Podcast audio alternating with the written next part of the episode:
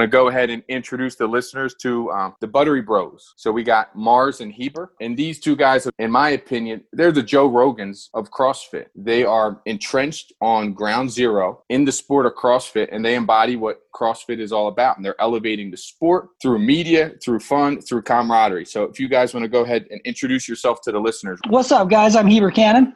I'm Marston Sawyers. Me and Heber work together. We're business partners. We both run the Buttery Bros and create documentaries in the CrossFit space. Mars, how would you best explain to somebody that hasn't seen any of the Buttery Bros footage what exactly it is that you guys do? I would say it's uh, kind of like an adventure tourism slash fitness chronicles of us traveling the world, meeting really cool people that have really interesting stories that also have pretty specific skills and, and things that they bring to the table that we like to highlight and share with our audience. It's brought us a lot of interesting circumstances and put us in a lot of really uh, fulfilling opportunities. So, what drew you guys initially to participating, obviously from the media perspective, but specifically in CrossFit? It was an attraction to, like, I had always been involved in sports and training. My favorite part of it wasn't just playing the sport, but was also the training of the sport. That was one of my favorite elements of it. And it was a combination of, like, I, I really loved the idea of, like, the Rocky Four training montage of just, like, getting gritty and doing different uh, workouts, combining them together. When I found CrossFit in 2008, I immediately immediately connected with it. I thought this looks so cool, so fun. It was all I wanted to do and almost became like obsessed about it. And immediately fell in love with this style of training and wanted to document it in whatever way I could just because I had a filmmaking background and loved making videos at the time. I just initially started to pay for my gym membership by making videos for my local affiliate. I had just graduated college. The goal was like I had no intention of making documentary films. I was trying to go to Hollywood to make like feature films and Hollywood blockbusters. But it, it was an easy way for, to pay for my gym membership and it was a, a, massive hobby of mine was was training at the time. So i i would do that and then eventually i was like you know i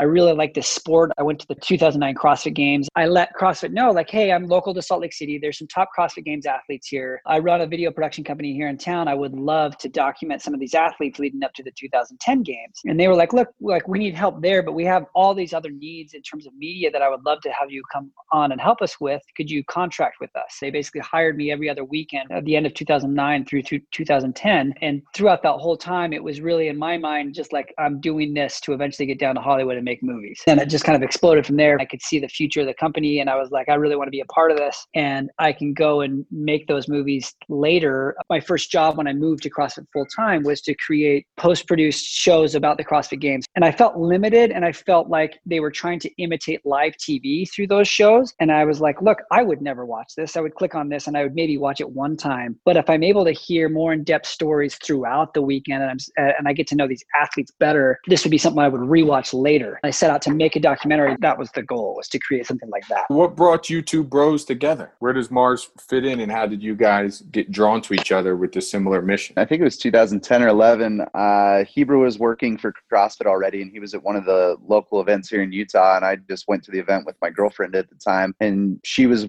doing the competition and I offered to give him my footage if if he let me have like media access. At the time it was like basically only Heber that was hired by CrossFit. So he was like, "Sure, man. Hey, I'll give you access if you give me your footage. It seems like a good trade-off." So we we did that and a week later I got in contact with people in charge of hiring other videographers and stuff like that and they sent me out on a shoot and I started becoming like a regular hired gun for them. And then Heber moved to Santa Cruz and took a full time position in the fall of 2010. And then I just kept working with them over the year. And I just kind of saw early stages of a cult kind of feel grow into a sport that was really interesting. It drew me in just because of the community aspect of it all. We had the opportunity to move to Santa Cruz and kind of build a media office together. And we started working together almost every day and started creating really cool stuff and working with a lot of really interesting athletes. You guys just said something very valuable to the listeners. So, listeners, pay attention to this. Each of these guys saw something that they wanted to be a part of, and they didn't sit on the sideline.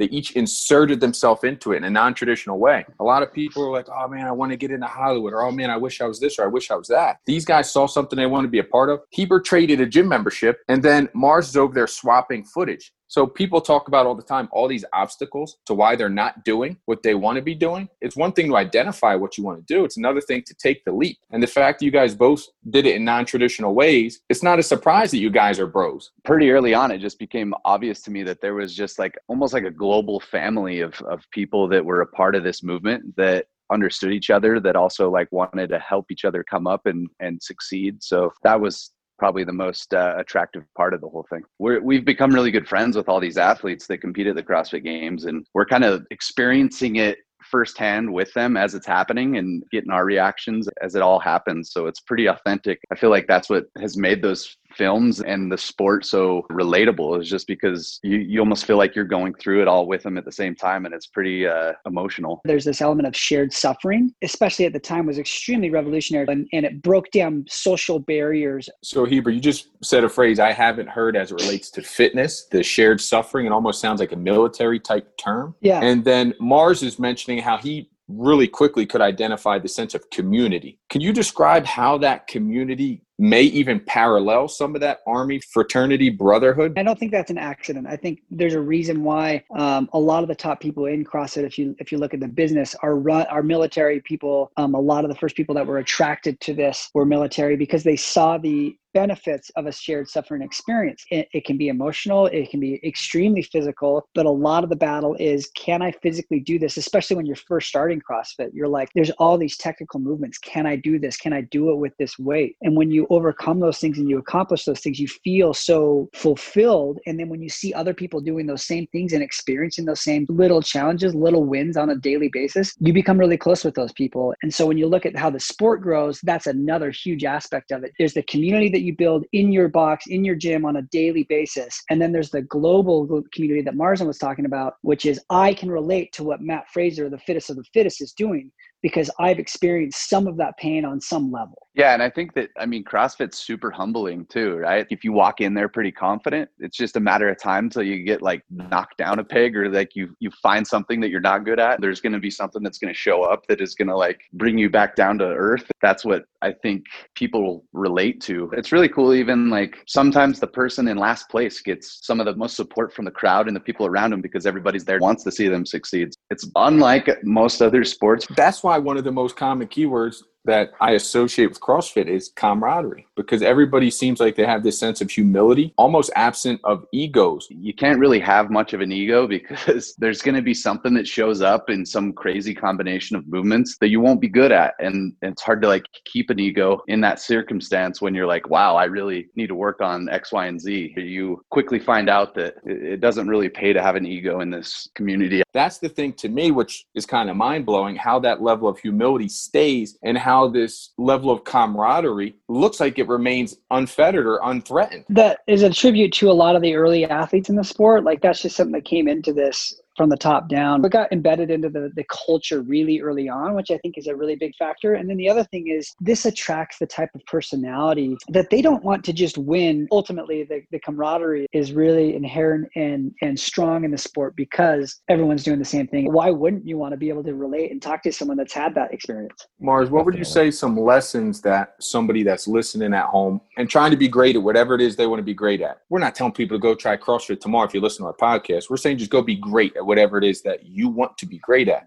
What are some lessons you think they could draw from the way that they prepare to be champions? Really, uh, just honing your craft. Really, I mean that's like in the early days of like even me working in video and, and stuff like that, it was something that I was passionate about and it was something I was interested in. And it was up to me to kind of go out and find the path that got me to where I'm at. A lot of that is just working with people that are supportive and that I that know more than you that can help bring you up. And that's kind of similar to like the athletes. If you're not working out with somebody that's better than you, I don't feel like you're really getting pushed to your full capability. Like you want to have somebody next to you that's probably going to beat you, but then it's going to motivate you to like train harder, work harder, because otherwise, I feel like if, if you're just like the top dog all the time, then you're not learning and you're not progressing. It goes a long way when you have really good training partners, and then, but you have to also be able to go at it alone because when you're actually in competition, your training partners might not be there and you have to be able to turn it on by yourself. I got a question for you guys as a tandem. One of the things we preach with our firm and all of our different operators where people we're mentoring is you need to live your best life. And whatever that means, it's different for every single person. You're the embodiment of living your best life. When you watch your guys' footage or any of your work, you guys are having an absolute blast while doing it. And I think that's something a lot of people could observe and learn from because you and I both know how many miserable people there are out there. How are you guys able to have so much damn fun while being very good at something and doing exactly it is that you're aiming to do? What's the secret sauce? I don't know if it's so simple if there is a secret sauce. Like literally like we we worked together at CrossFit and enjoyed doing that and enjoyed making the movies when we enjoyed making that type of content, but we also wanted to do other things than just be confined to a gym. And so we kind of come up with this idea of the Buttery Bros and we were like, how can we uh take this like on the road and go to all these cool locations and do things that we're actually interested in and make content that we'd want to watch that is you know exciting that that strikes a chord with the community that everybody can kind of relate to and it's just kind of a little a weekly show. And so yeah but you're having too much fun right? How do you guys pull it off? You have to have your downs. It looks like you guys are just nailing it having fun everything's so easy. What is it that yeah. people aren't seeing? I mean they're definitely not seeing like our you know all night benders trying to put all this footage together and digging through all that and then also being like you know like we struggled for a little bit in the beginning just because it wasn't so clear cut where we were going and what we're doing now. There's a lot of things that we don't put in our youtube show and there's a lot of things that aren't sexy that but for the most part when we're out engaging and doing things like that it's a lot of fun. I was like i don't want to just go work out all day. Like i want to go jet skiing or i want to go skydiving or i want to go skiing. And i think that's really relatable especially to our audience because they train a lot of people train to do well in the open but they also want to have fun and eat pancakes and and we're kind of like the middle ground between like the elite of the elite and then the average joe that's just coming to a crossfit gym. I really wanted with the buttery bros to do really fun things. There's a lot of that built into it and plus we're doing really cool stuff. Like we're hanging out with top level crossfit athletes or individuals who we think are interesting. We're working out with them or we're or we're doing fun activities with them. But there's a lot of setting up to get to that place. So there's lots of phone calls there's lots of long emails then after you film there's there's like we're more on shoots. They're really fun. I would i do a lot of this even if i'm on a family vacation. I'll go hang out with my kids all day and then i'll take photos and then i'm staying up really late that night editing photos of the family because I enjoy it. Like I enjoy the work aspect of it. And so the not sexy stuff of going through all the footage or editing photos or assembling an edit, that is also something that I, we're passionate about and excited about. And so our passion, I think, comes through with that. But there's times when it's, you know, five in the morning and we've been up since 6 a.m. the day before and we're tired and we're exhausted. But that's just kind of what we have to do to get this done so that we can continue to, to have a livelihood in this job. Where um, does your guys' camaraderie come in with that? I mean, because it's not a solo act, right? The two of you are in this together. And obviously, you guys appreciate camaraderie, community, teamwork. The two of you together, where does that tandem camaraderie come into play? There's things that Heber's really good at that I'm not as good at, and I would think vice versa. But I feel like because we've been together and worked for 10 years plus doing this stuff, I feel like we've just fit into really comfortable roles that we both understand each other but we're also like just buddies. Like we go hang out you know we're not just doing this stuff for you know video sake. Like we we're best best buds. For us also like our relationship is part of the fun if you're watching the buttery bros youtube show. When i was working for crossfit we were doing very similar work. Like we were creating these documentaries and marston and i were behind the camera but I was like, this is kind of fun. And I think people would relate to it. And one thing that CrossFit, I don't think ever jumped on was a personality to be the face of the brand. And that's, that was a, a kind of a cultural thing that CrossFit had at the time is they didn't want any individual person to be the face of CrossFit. I can only imagine, you know, three years from now, five years from now, seven years from now, I feel like everybody's going to know Buttery Bros. You guys are nailing it. What I think has been kind of like unique is that these athletes are very serious, right? And like everything they do in their life is got to be like perfect for them to get the best result that they're going for. I don't know if you guys are aware of how we got started as the Buttery Bros, but the former CEO, Greg Glassman, wasn't always a big fan of the sport we made these movies and it grew CrossFit in a direction that he didn't want. So we were told in uh, the fall of 2018 that the CrossFit Games and the movies that we had made had grown the company and the sport in a direction that they weren't prepared to go. And so they were making major shifts in the company. And one of those shifts was they were letting us go. And so we left CrossFit. We were fired after working there for nine years. And it, it was cordial. I'm still really good friends with a lot of people that work there. And we're now partners with them on this new movie we're, we're in production with. But that experience in 2018 was very like it hit a really strong chord with Marston and I, which is we had dedicated 10 years of our lives. So when when all of a sudden some guy on a whim says, Hey, I don't want to do this anymore, I was like, well, I don't ever want to have that taken from me again. What can I do to set myself up where I'm the I control my destiny? And I knew how much work and effort that I had put into CrossFit. I knew like, okay, if I take that same dedication there's an audience for it. If we shift it and, and make it ours thing, I think that the community will rally behind it. So when we announced that we were leaving, that we were starting our own productions, that we were going to be doing our own YouTube thing, the community rallied behind it because it was almost like an underdog story of this was taken away from us but we're not going to we're not going to be mad about it we're going to we're going to use this as an opportunity to succeed and own our future going forward you took the power back what type of advice would you give to somebody that's sitting at home right now, has an idea? They want to start a 12 episode fitness cooking show. What type of advice would you give to somebody that is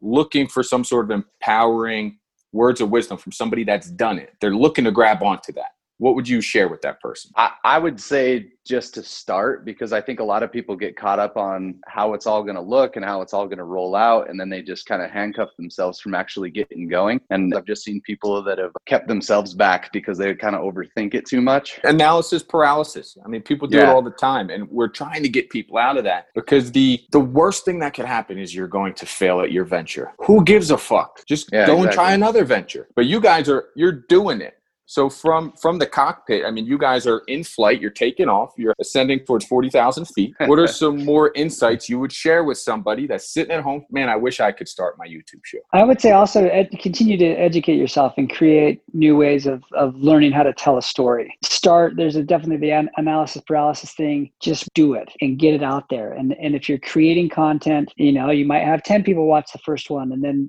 12 the next one. If you have a strong and fun personality and something to say people will gather and people will watch. There's never been more of an opportunity to create content. People want entertainment. People want things to do and things to watch and they love content. That's why instagram is such a massive platform. Youtube is such a massive platform. User generated content gives people this new access to other people and other like-minded people. And if you're continually using those tools to your advantage, you can get your message out there and you can create something out of basically your iPhone. What's been your guys' biggest challenge so far or hardship in launching this? Early on, like the first thing we we wanted to do was continue doing similar things that we were doing at CrossFit, which was make documentaries. So that was a little bit challenging at first to go from like having CrossFit be the funding and and kind of the backbone of everything and then trying to just go out on our own and i feel like the the biggest challenge probably was just admitting to not knowing everything at the beginning and and asking for help. Even like during covid like we're able to pivot and we're able to stay flexible in times of crisis but also trying to find opportunity in that crisis you know? This journey you've been on you're heading up on about a decade of it. You were excited ambitious about this idea of being a feature blockbuster filmmaker in hollywood. Has this journey grown that ambition to still do that? Or have you pivoted onto a slightly different path and you've stopped thinking about that? I think about it. It's it's a long-term thing. I just think about what where can we take this buttery bros? And and someday that might be a feature film. I wouldn't put that out of the question but right now you know what fun can be had? What how can we continue to generate and build this brand to make it as big as it possibly can be? Because the more successful it is the more opportunities that we continue to have. That's just something that i, I wouldn't want to pass up at this time. And that's part of my insight on it is this if nothing else has validated. Our journeys toward our goals are never direct paths. You're just going the longer way. And then sometimes our goals move and that's fine too but i was curious to see where you stood on that, which I, I find very interesting because again, I think you guys are best in class. You guys are crushing it, and you may have cut out the middleman. You have successful documentaries on Netflix right now. Netflix is a call away. They know how successful they were. They have the data. Oh yeah, I made those films. Guess what? I'm making my first feature. Figured I'd call you first. You guys are validated. I think that's awesome. I mean, we're rooting for you guys. We're really excited to see what you guys have in store next. What advice would you give to new partners in business? And they decided we're going to take oh. a swing at our goal because we heard that Wellbrick podcast with the Buttery Bros, and those guys took the leap. So shit, I'm taking the leap. What advice would you give to those two? I would say find find your niche. You know, like we're pretty locked into the CrossFit world, but obviously the fitness world. Find your fit in whatever it is that interests you, and then just go out there and start talking to people and tell people stories and get in, in involved in and whatever it is that excites you. You know, I, I feel like that's what we did. Like, you know, like I didn't think that when I started this whole thing that I was going to be doing a weekly YouTube show and, you know, traveling the world and meeting all these cool people. But I'm like, super thankful and grateful that I am in the position we're in right now. Just follow what you're passionate about and try and have fun. I, I would add there's never been a better time to find what excites you and figure out how to do it for life. Like to me, this is such a crazy cool blend of I love filmmaking. I love movies. I like the creative process. And I, I love physical fitness and I love pushing my body to do crazy tasks and to see how far I can go. And, and I'm able to blend these two really big hobbies into a fun job. If it, for business partners, I would say, like specifically, if someone start, starting a new jo- uh, job opportunity, I would say figure out how to do that. Figure out ways to get creative and, and make it a, a profitable venture we're lucky enough that we have a filmmaking background and, and social media is exploding. So we're able to use that tool to our advantage to grow our business. When we're talking about a business partner specifically, I would look for someone that has similar goals and habits and also different skills that complement yours you want to be with someone that you you get along with and that you trust to to do the tasks that are necessary to elevate the business and the brand to to a spot where you're all content and happy with it. I want to associate with the people that want to better themselves inside and outside of their workspace and just in life. We don't always care if you're 100% the best, but if you're going to give 110% effort and you see how hard Marston and I are working and that excites you and you want to be a part of that, that's the type of personality we're looking for. So I think you guys are best in class. Um, and I hope what people take out of this episode is that if there's something you're aspiring to do, just do it don't worry about the quality. Don't worry about a lot of the details. Just take it one episode at a time, one day at a time. Just go do it.